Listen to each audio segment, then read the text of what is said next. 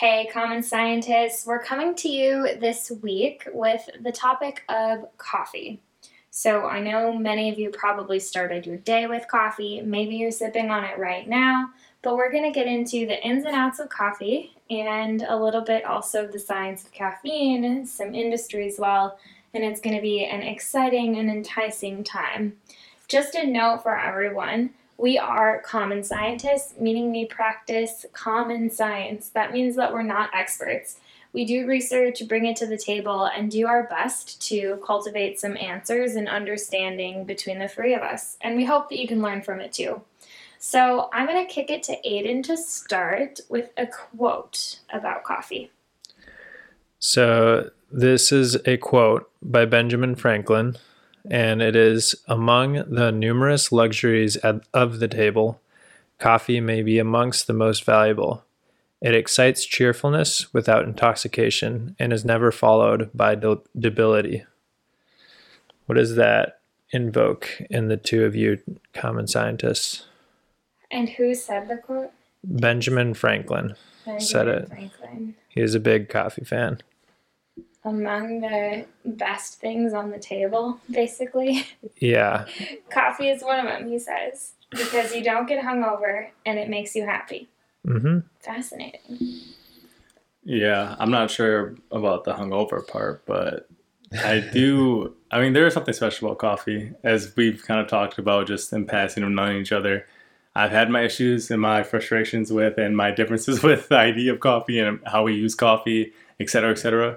But I think, yeah, in general, coffee or caffeine, among all of the drugs and substances and aid supplements, it does seem like it, it is one of the better ones. It does seem like, I mean, it's helped us become, to achieve a lot, as we'll go into in some of the history. And I know uh, that around that time frame where Benjamin Franklin, coffee was relatively new in mm-hmm. um, the Western world.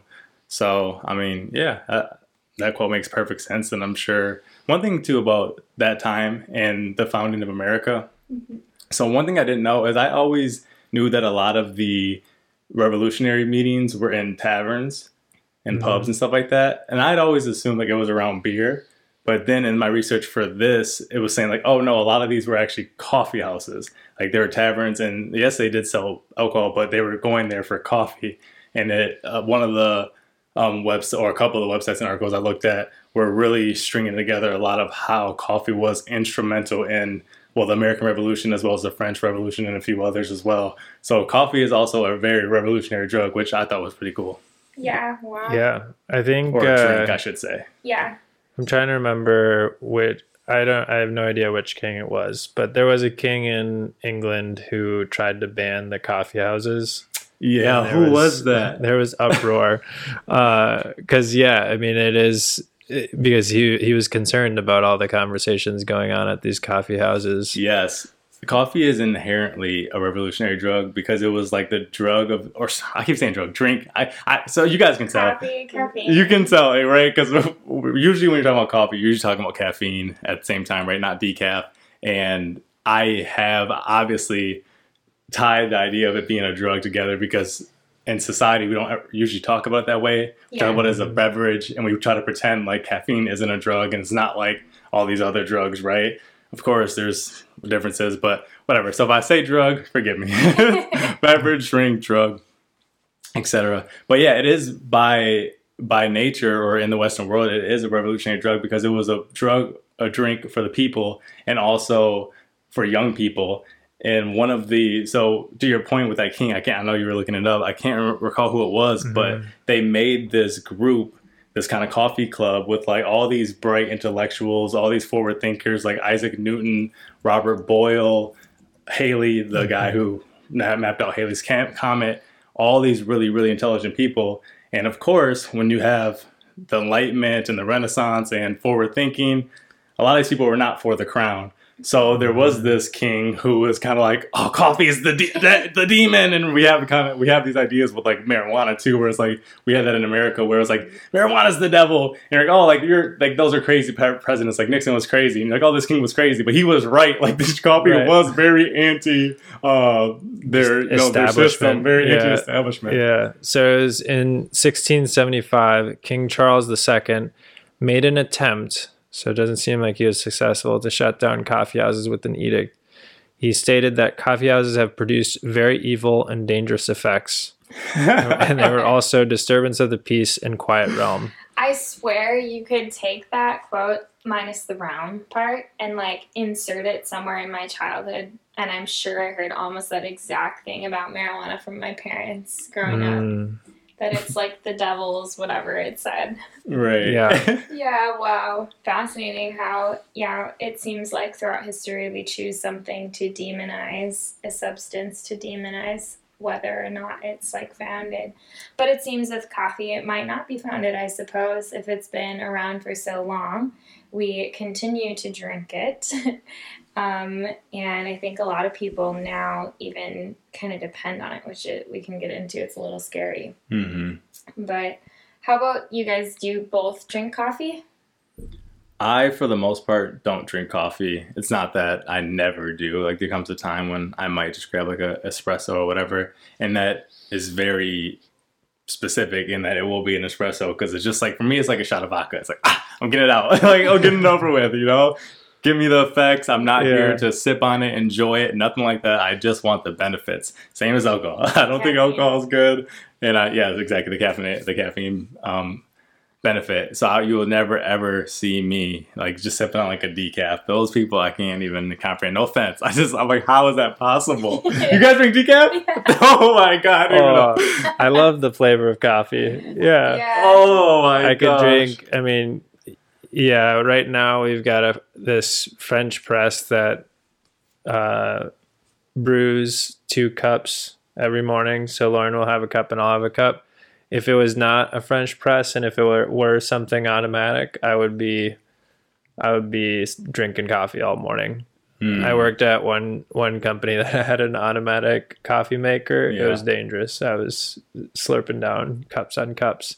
Yeah. Um, but yeah, it's for me, it's a routine for sure that every morning I'm having my cup of coffee, and then some sometimes a good portion of the time I'll have an espresso around okay. ten or eleven. Yeah. Can't relate. Which but. Is not... Which you don't down. Which you like sip on and enjoy mm-hmm. each Sip on a, an espresso? Yeah, just like mm-hmm. bring it in. Yeah. Okay.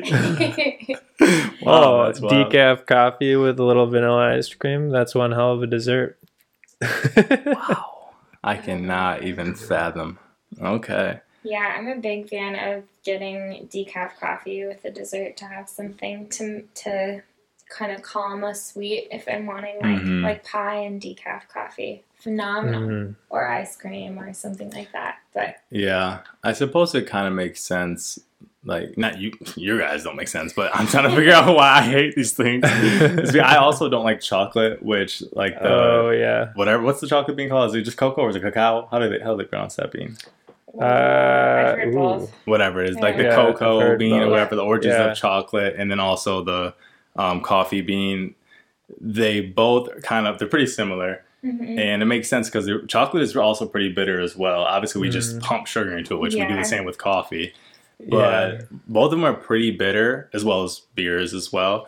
But I don't like those flavors. I've always mm. thought, ever since a kid, that bitter is does not taste good. And I think usually like kids don't really like coffee that much. So, yeah. So I never really grew out of that. Here's a thought, and maybe one of you can look it up if I can't remember all the pieces. But did you ever do the experiment in college or high school with litmus paper, mm. seeing if you were a taster or not? I'm what? pretty sure we did. Okay. So, but describe it. Yeah, I'll describe yeah, it briefly, totally but you guys sure. might have to also look up. Um, there are actually genetics, like there is coding in your D N A, right, that determines whether or not you are a taster for really bitter um, food items. And you can test it using litmus paper. And I don't remember the actual gene, and I don't remember if it applies to all bitter substances. But in when I was in college, we did just a little pilot study or a little study on our own population. And we found a strong correlation for the tasters also not liking coffee. So if you're someone out there who's like, gosh, I just can't get over the bitterness of coffee, maybe it's because you're like considered to have the taster gene being turned on, which means you just are more apt to like tasting bitter things, whereas I am a non-taster. Hmm. So maybe for me, coffee is experienced as much less bitter. Does that make some sense? Interesting. Yeah, so some people, it, yeah. some yeah. people have a more heightened like sense of taste is what you're saying. A bitter taste, yeah. Oh, okay. Yeah, I yeah, I mean I for sure enjoy. So it's it's interesting you draw the parallel with coffee or coffee between coffee and cocoa, uh, because I definitely enjoy, enjoy dark chocolate and then black coffee as well. Mm. So I've got kind of the the parallel between the two. Yeah, you have like dead going. Taste buds or something. Basically. Dang, that's yeah, that's so hard for me to comprehend. It's one of those things, it's always been one of those things for me where, you know, sometimes you can disagree with somebody, but like you can kind of understand it. Okay, I, I kind of get it. Mm-hmm. Chocolate and coffee has always been one of those things I can't even comprehend. I'm just like, how does this taste good? It's so, I don't know, it's just so hard for me to, and I'll, what's another one? Like uh, Lutefisk too. Mm. Like there's just some of these like bitter, acidic, like these weird tasting things. I'm just like, how? Yeah. These are designed for you to like not eat them. So literally lit, the litmus test, what I was just talking about, mm-hmm. is a test for acidity or the alkalinity. Okay. Um, using litmus. And if you can, yeah, if you're a taster, then you're more prone to, like you experience it in a much more heightened level, the acidity mm. or the alkalinity. Yeah. And so it would make sense that I would bet you're a taster, right? Because you experience these things in a much more like visceral way, it almost seems. Whereas, yeah, I'm like, oh my gosh, I love dark chocolate.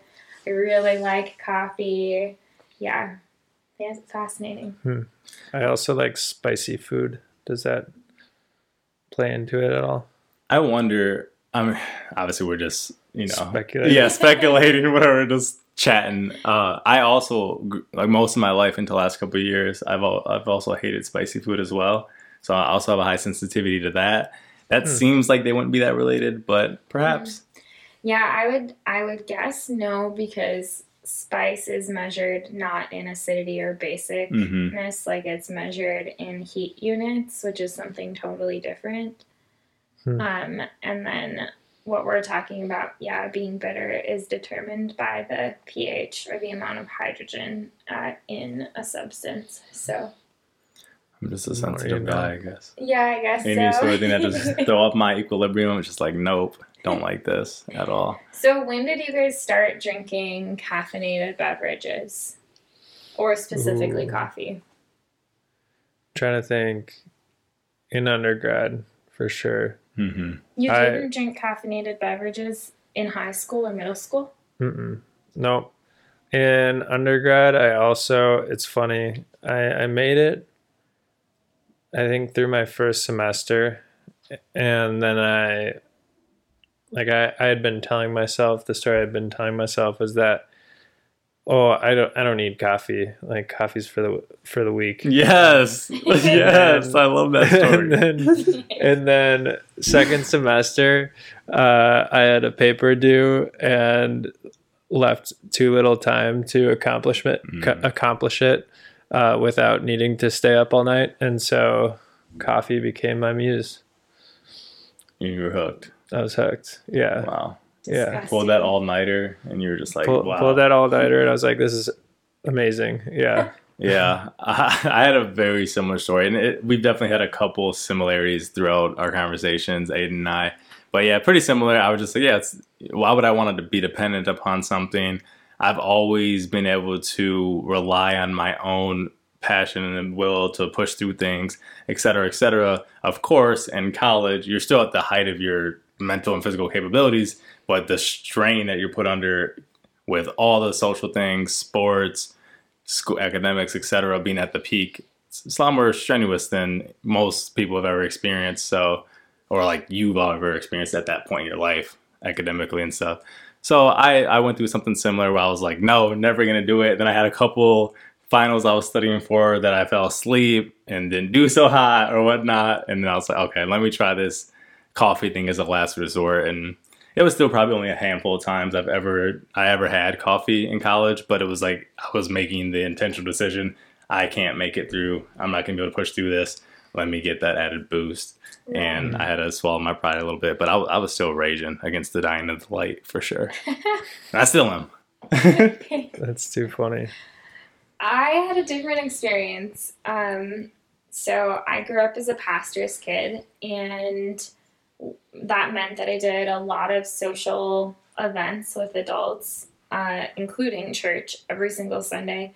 And after church, there were always coffee and donuts offered, um, or coffee and cookies, something like that. Mm. And I, from a young age, felt a little bit aloof, like I was a good visitor with the old ladies. I still am. Better often at, like, conversing with adult adults uh, and, like, yeah, older people than even people my own age. And, I mean, it was the adult thing to do to have coffee when you have those conversations. So I started drinking coffee really young, really young. I couldn't tell you, like, how young I was. Um, I started abusing coffee probably in middle school. so, uh, yeah, I mean, it, it became clear that there wasn't enough, like, time in the day to do all the things. Uh, with six kids growing up, it was kind of nuts, and my dad was deployed at times. And so throughout middle school and then also through high school, I... You, I mean, drank coffee because I enjoyed it, and then I also probably drank coffee because I was addicted to it, and then I really overused coffee or abused coffee um, when I was consistently getting two to four hours of sleep a night for some periods of time when, I mean, my dad was deployed, and it was like I was wearing a lot of hats. I was like the second oldest, so I did a lot for my siblings, and then there was homework help, and then there might be like cooking, and then there's cleanup, and then chores are expected to be done, and so I might not get to my coursework, which almost all throughout high school I took college coursework online. Um, I mean, yeah, I just, I had nights where I slept for just a few hours a lot. So, like, yeah, I just, coffee was, like, married to my existence almost all throughout my childhood, really. And then college, I was so excited to be out from under my parents' roof, because I think a lot of those pressures came, and the, like, lack of sustainability came from that situation, that my relationship with coffee changed because I was finally able to control my time. And so then I cut back on my coffee for a lot of the same reasons as you guys talked about, like, oh, I don't want to have to rely on this. Um, and my most significant moment was when I got myself to the point where I could not drink coffee for a day and not have a splitting headache. So that was like, it just took a lot of time. And now I have like a cup a day, and every now and then an espresso, but caffeine really affects my body. So I try not to do more than a cup a day, maybe two, and not in the afternoon or I cannot sleep. Wow. Yeah. Yeah. Evolution of relationship, me and coffee. Yeah. We go way back. Yeah. But yeah, mine's for sure been also fluctuating. Uh, so yeah, there were there were a couple phases when I was deep into coffee, and one was I was at in an a summer internship in Rochester at Mayo, and The, there was this uh, there was this place down the street from the lab that my uh, the guy I was working with, my coworker, had identified, and it was one dollar for whichever size of coffee you wanted.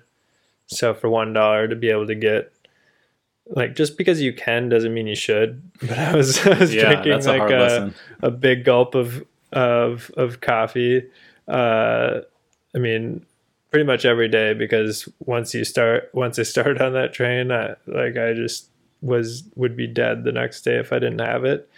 And uh, the other time was when I was working in an office, and there was just the automatic coffee machine right there, uh, just steps from my desk. It was a was a big challenge because I was just, I mean, I was im- immensely dependent on it. Um, but that all being said, so Voltaire, I don't think I've ever reached these levels. Voltaire, who's a famous philosopher thinker, he would drink twenty to thirty to fifty cups of coffee a day. And he lived to eighty-three mm-hmm. when an average life expectancy was twenty-five to thirty-five years. um, yeah. And in, in the vein of revolutionary revolutionism, I don't know if that's a word, but he uh, was especially, uh, he especially believed that no institute, in, no institution should be immune to challenge by reason. It is better to risk saving a guilty man than to condemn an innocent man. Uh, oh, sorry, that was one of the quotes by him, but he, he was especially, or one of the, the pieces of him, he was interested in addressing the legal system and, and justice at large. But anyways, yeah, he drank immense amounts of coffee and lived to eighty-three, wow. which is wild. So... That's a lot of coffee. That's a lot of coffee. For other common scientists out there, I will throw out a recommended number. Now, this recommended number comes from Mayo Clinic, um, which is the number one like clinic and hospital in the United States, maybe in the world. I'm not one hundred percent sure on that. Uh, so pretty reputable source.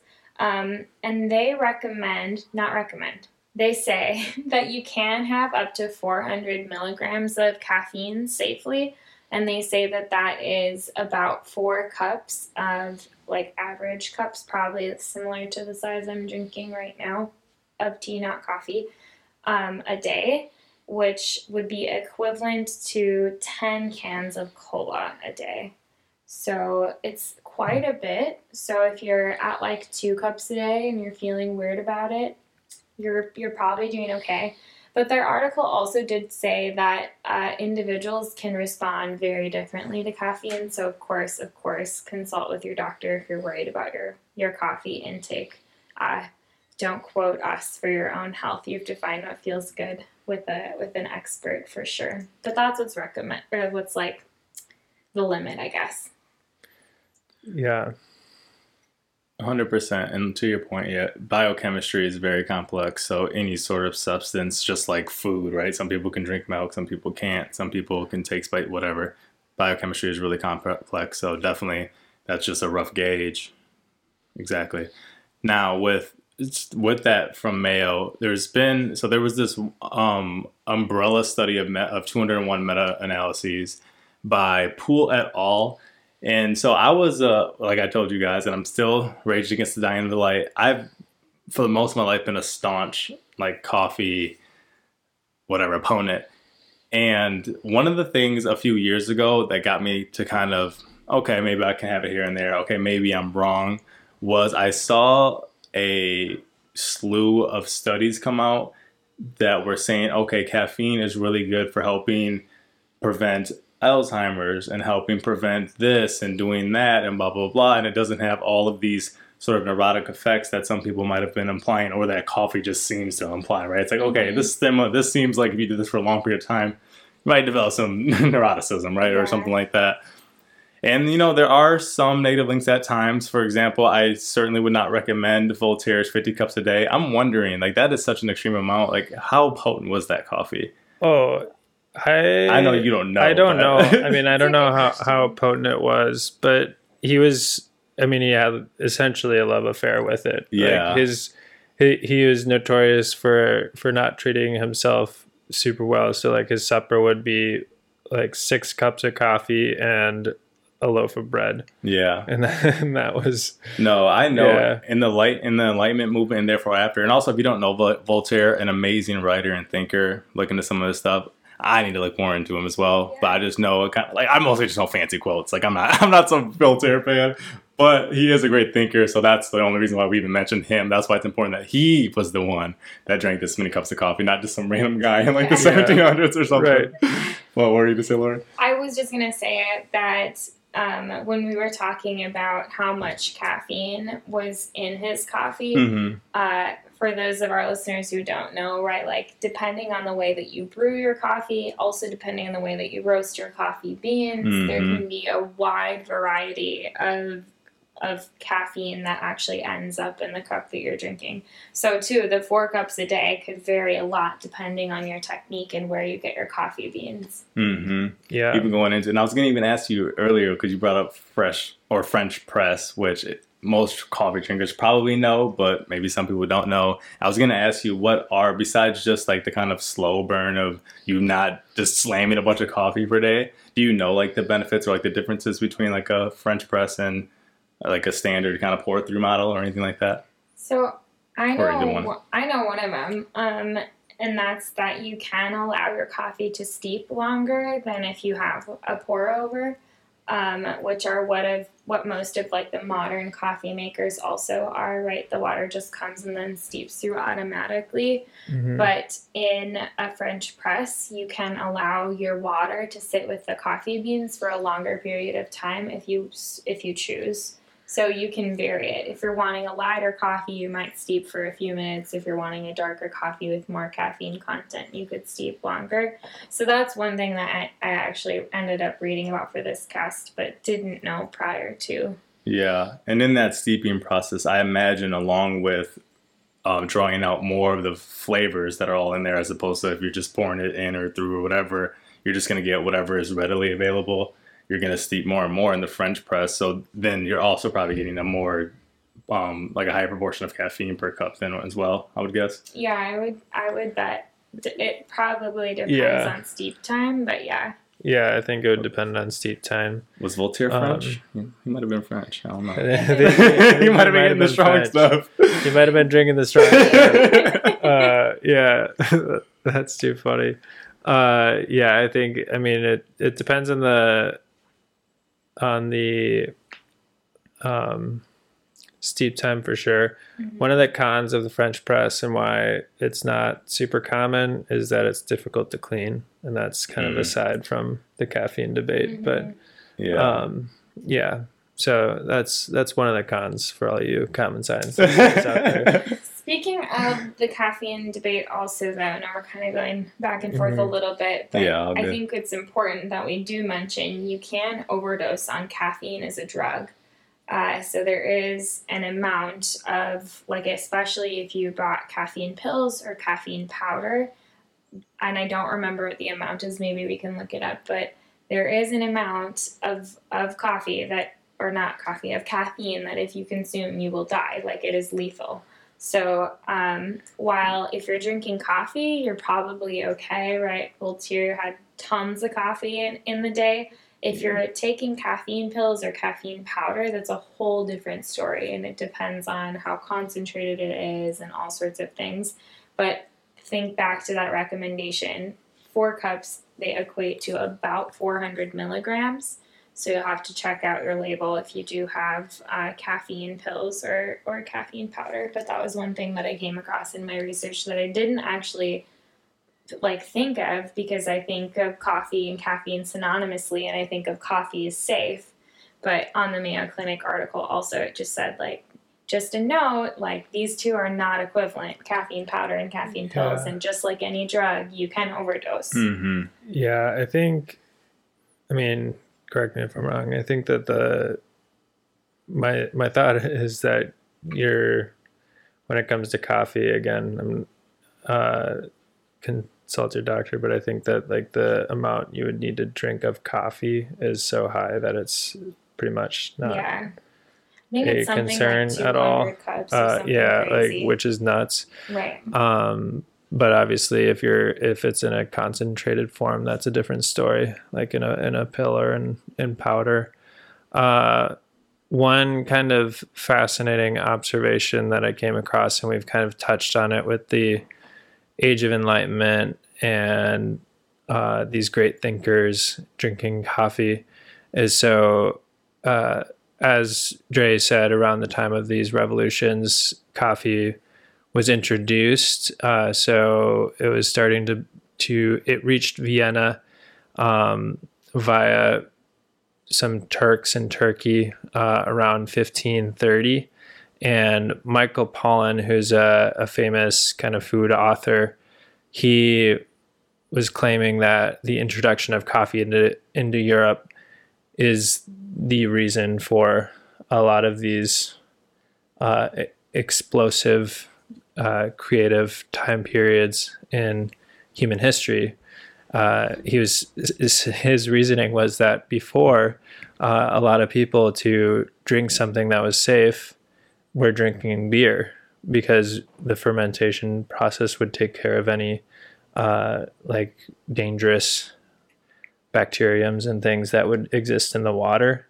And so once coffee came in, people could start drinking coffee instead of beer because obviously the boiling and things like that would kill the bad things. And so it was this like switch from people being tipsy all the time or buzzed all the time to people being like hardwired and and and ready to go. And then and, and he and so that was his argument. And I do I don't I don't know if it is the sole cause, but um I, I do see a lot of I mean just a lot of those kinds of kinds of trends in what we've been talking about, which is is cool. I'm picturing like an Enlightenment commercial, which probably didn't exist, but bear with me, where it's like someone trading in their beer for a coffee and like the music is like, I can see clearly now. Yeah, I can only imagine. The because the world, the Western world's drug of choice was beer. You wake up, drink beer. Doesn't matter how old you are, yeah. Drinking beer all day long. So of course, yeah, it's a depressant. It's gonna. We all know how alcohol works. Like makes you a little silly. Makes you a little sleepy, makes you act on impulses a little bit more. Whereas damages co- your liver. Damages your liver, right? And of course, coffee slash caffeine, it's a stimulant, and we all know why in the most neurotic nation that ever exists, perhaps, in modern America, why we drink it, right? We're workaholics. We want to go, go, go, go, go, achieve, achieve, achieve, achieve, build, build, build, build, build. And we are, I do believe that coffee did play a huge part in the Enlightenment. I do believe that shift from drinking beer at breakfast to coffee at breakfast helped a lot of these thinkers think clearly. And we can see there's a lot, like we've already mentioned a couple of times now, these coffee houses that became hubs for leading thinkers, revolutionaries. Uh, the one of the, like, I can't remember what the major stock exchange place is in America, but that started as a coffee house. Mm-hmm. A lot of these amazing, amazing, reputable um, organizations, and so the Royal Society out in the U K, which Benjamin Franklin and a lot of the most, you know, Thomas Jefferson, Isaac Newton, they're all a part of this. That started as a coffee club. So honestly, if you follow the, you know, the coffee bean trail, the coffee ground trail, I think, I definitely think that's a really, really, really essential part of coffee and it's, or of the Enlightenment history. Mm-hmm. And it's definitely changed my, like, when we started, when you were like, was it you who offered up coffee? I was yeah. like, oh, I'm going to be railing against it, blah, blah, blah. I don't care about this one study I saw five years ago that kind of made me think. And I kept researching and researching and researching. And I'm like, man, all these studies, and to your point, and to Poole et al.'s point that I mentioned earlier with the meta-analysis of mm-hmm. two hundred one studies, there is a limit, right? So uh, essentially every number that I saw was saying four to five is good and maybe about four is the sweet spot. You're going to get the most benefit. Um, four cups. Four cups of yeah. coffee is the sweet spot where you're going to get the most benefit from the stimulant effects and any sort of like neural wiring stuff that might prevent some things, mm-hmm. unless you're pregnant. Don't drink it if you're pregnant, they said. But you won't hit where it can really start damaging you, really. And one of the biggest things, too, is that, like you said, it affects, and like everybody kind of knows, it affects your sleep. So a lot of the deleterious effects of coffee are that they ruin your sleep, which, of course, if you're not sleeping, then a whole slew of health issues can come following that. And that is really getting me thinking, because I was like, obviously, I am a creator, or I like to fancy myself that, more of a consumer, unfortunately, at this point in my life. But I want to write books, and I want to create podcasts and do great things with my brain. And I've known for a long time that most of my favorite writers, most of the prolific writers that I've fallen in love with are addicted to some substance. A lot of them cocaine, a lot of them cigarettes, and a lot of them coffee. And these things have one thing in common is they make you go, go, go, go, go.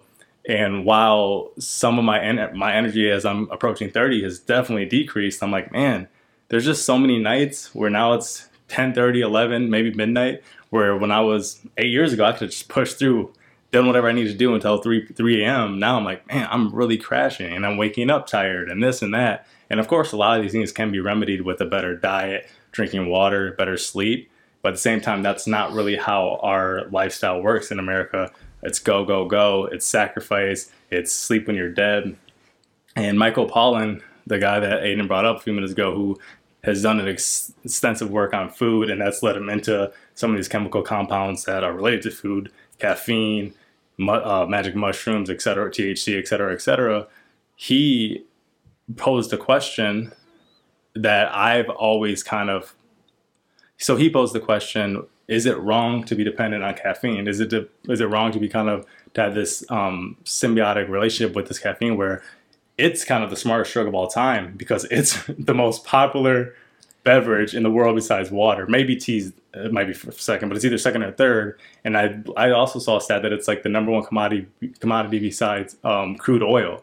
So it's like coffee, the um, plant, is like the most successful plant of all time because it's like it found the most intelligent, most kind of affordant creature, made it fall in love with it, made it dependent on it, and then reproduce it all around the world. Like coffee is not going to go oh, out of yeah. style anytime soon. Same goes for corn, cats, that's dogs, true, corn, yeah, cows, right. yeah. So these, yeah, whatever they did to Species. hack our psychologies, like they did a fantastic job. And Michael Pollan just saying, hey, is this an issue? If this is make, if this brought us out of the dark ages, if this brought us into the world of enlightenment, into the safest place to ever exist.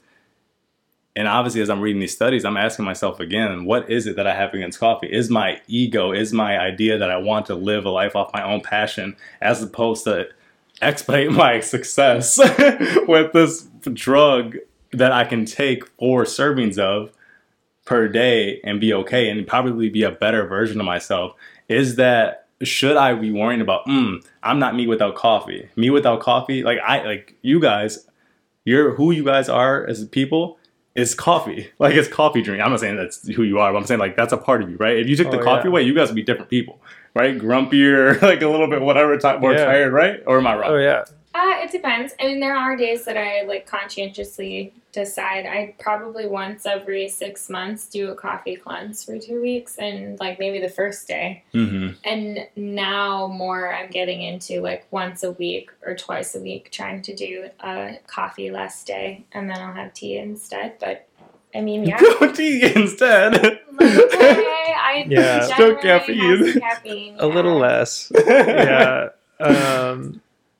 Yeah, I think one, so there is one, one thing to point out about your hesitation, and it seems like a, kind of a common thread throughout us that uh, we have all had kind of this thought that we do not want to be so reliant upon uh, an external is, uh, so the Arabica plant, which is...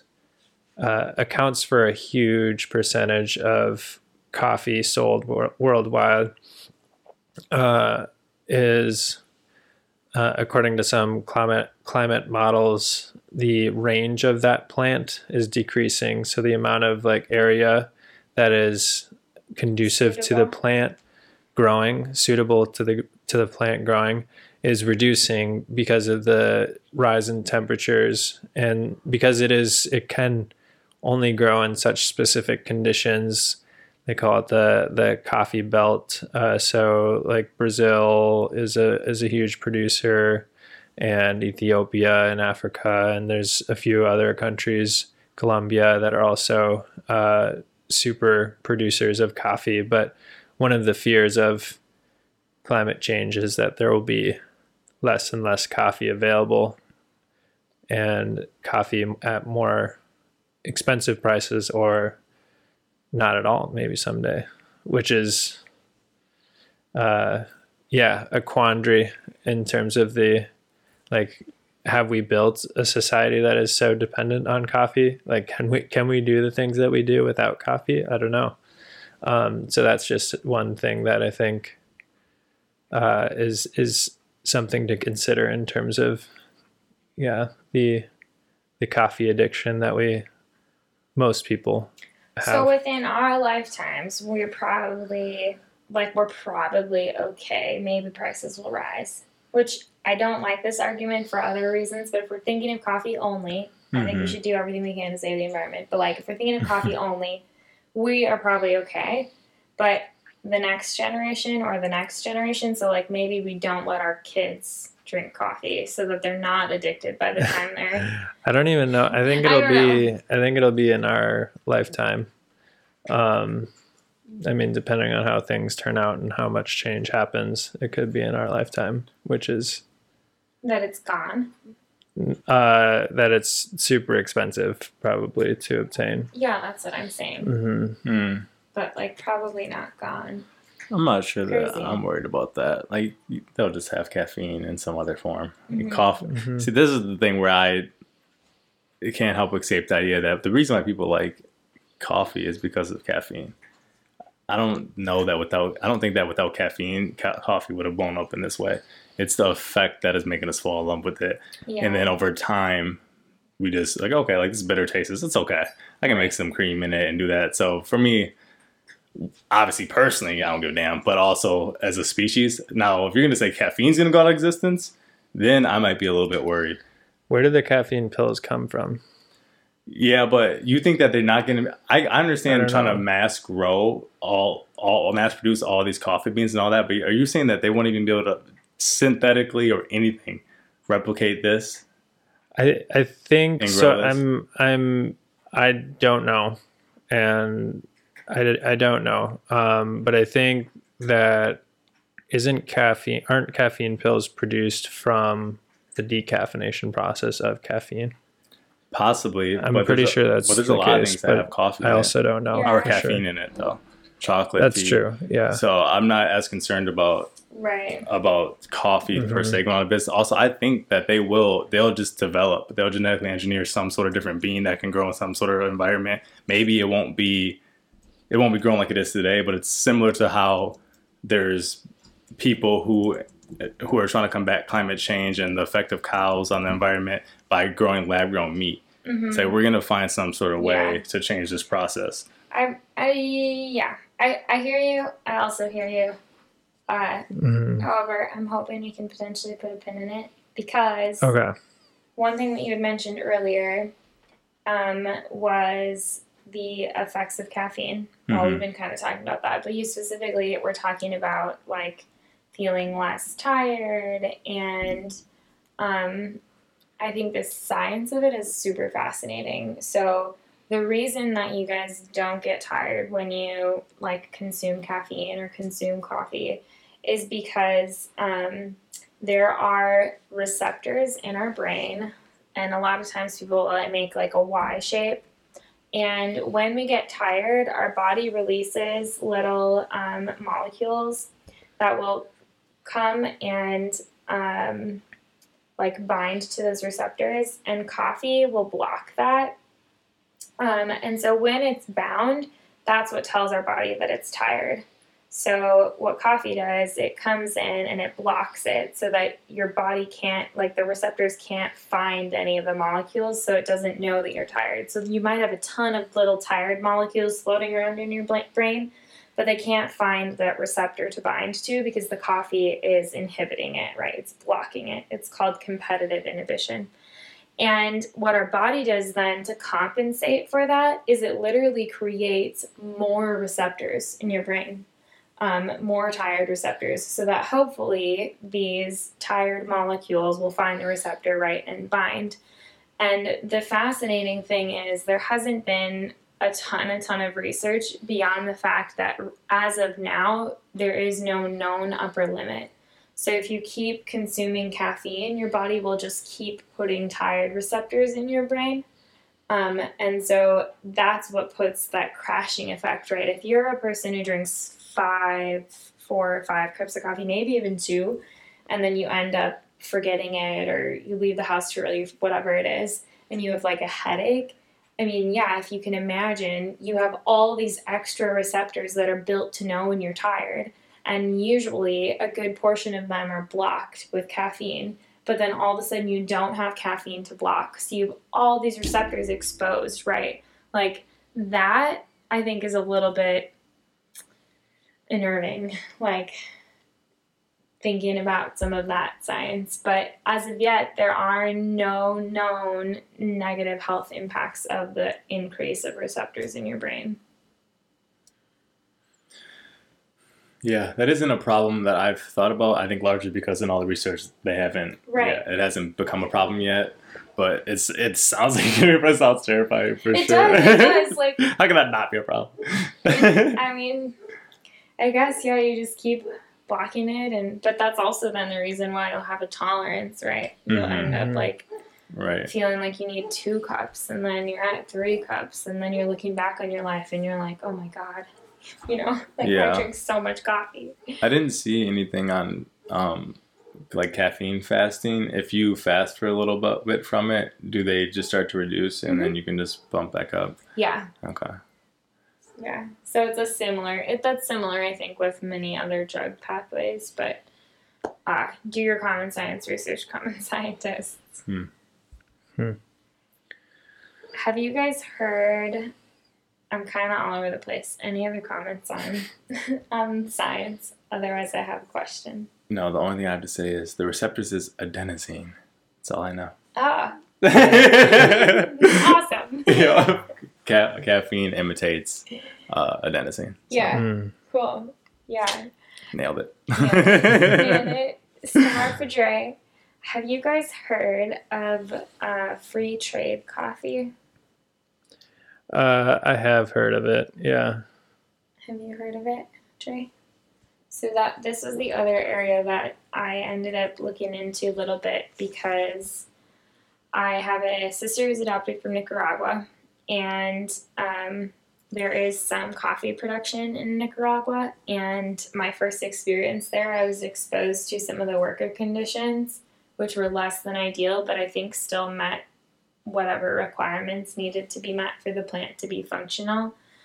Um, and this is the case in many, many other coffee production places around the world. If you look into like how workers are compensated or treated, and also even how much the industry, like how much of the profit is um, maintained within like the the coffee plant or within like the workers, a lot of it ends up elsewhere with like the people who are processing the beans and then repackaging them in Starbucks packaging or whatever.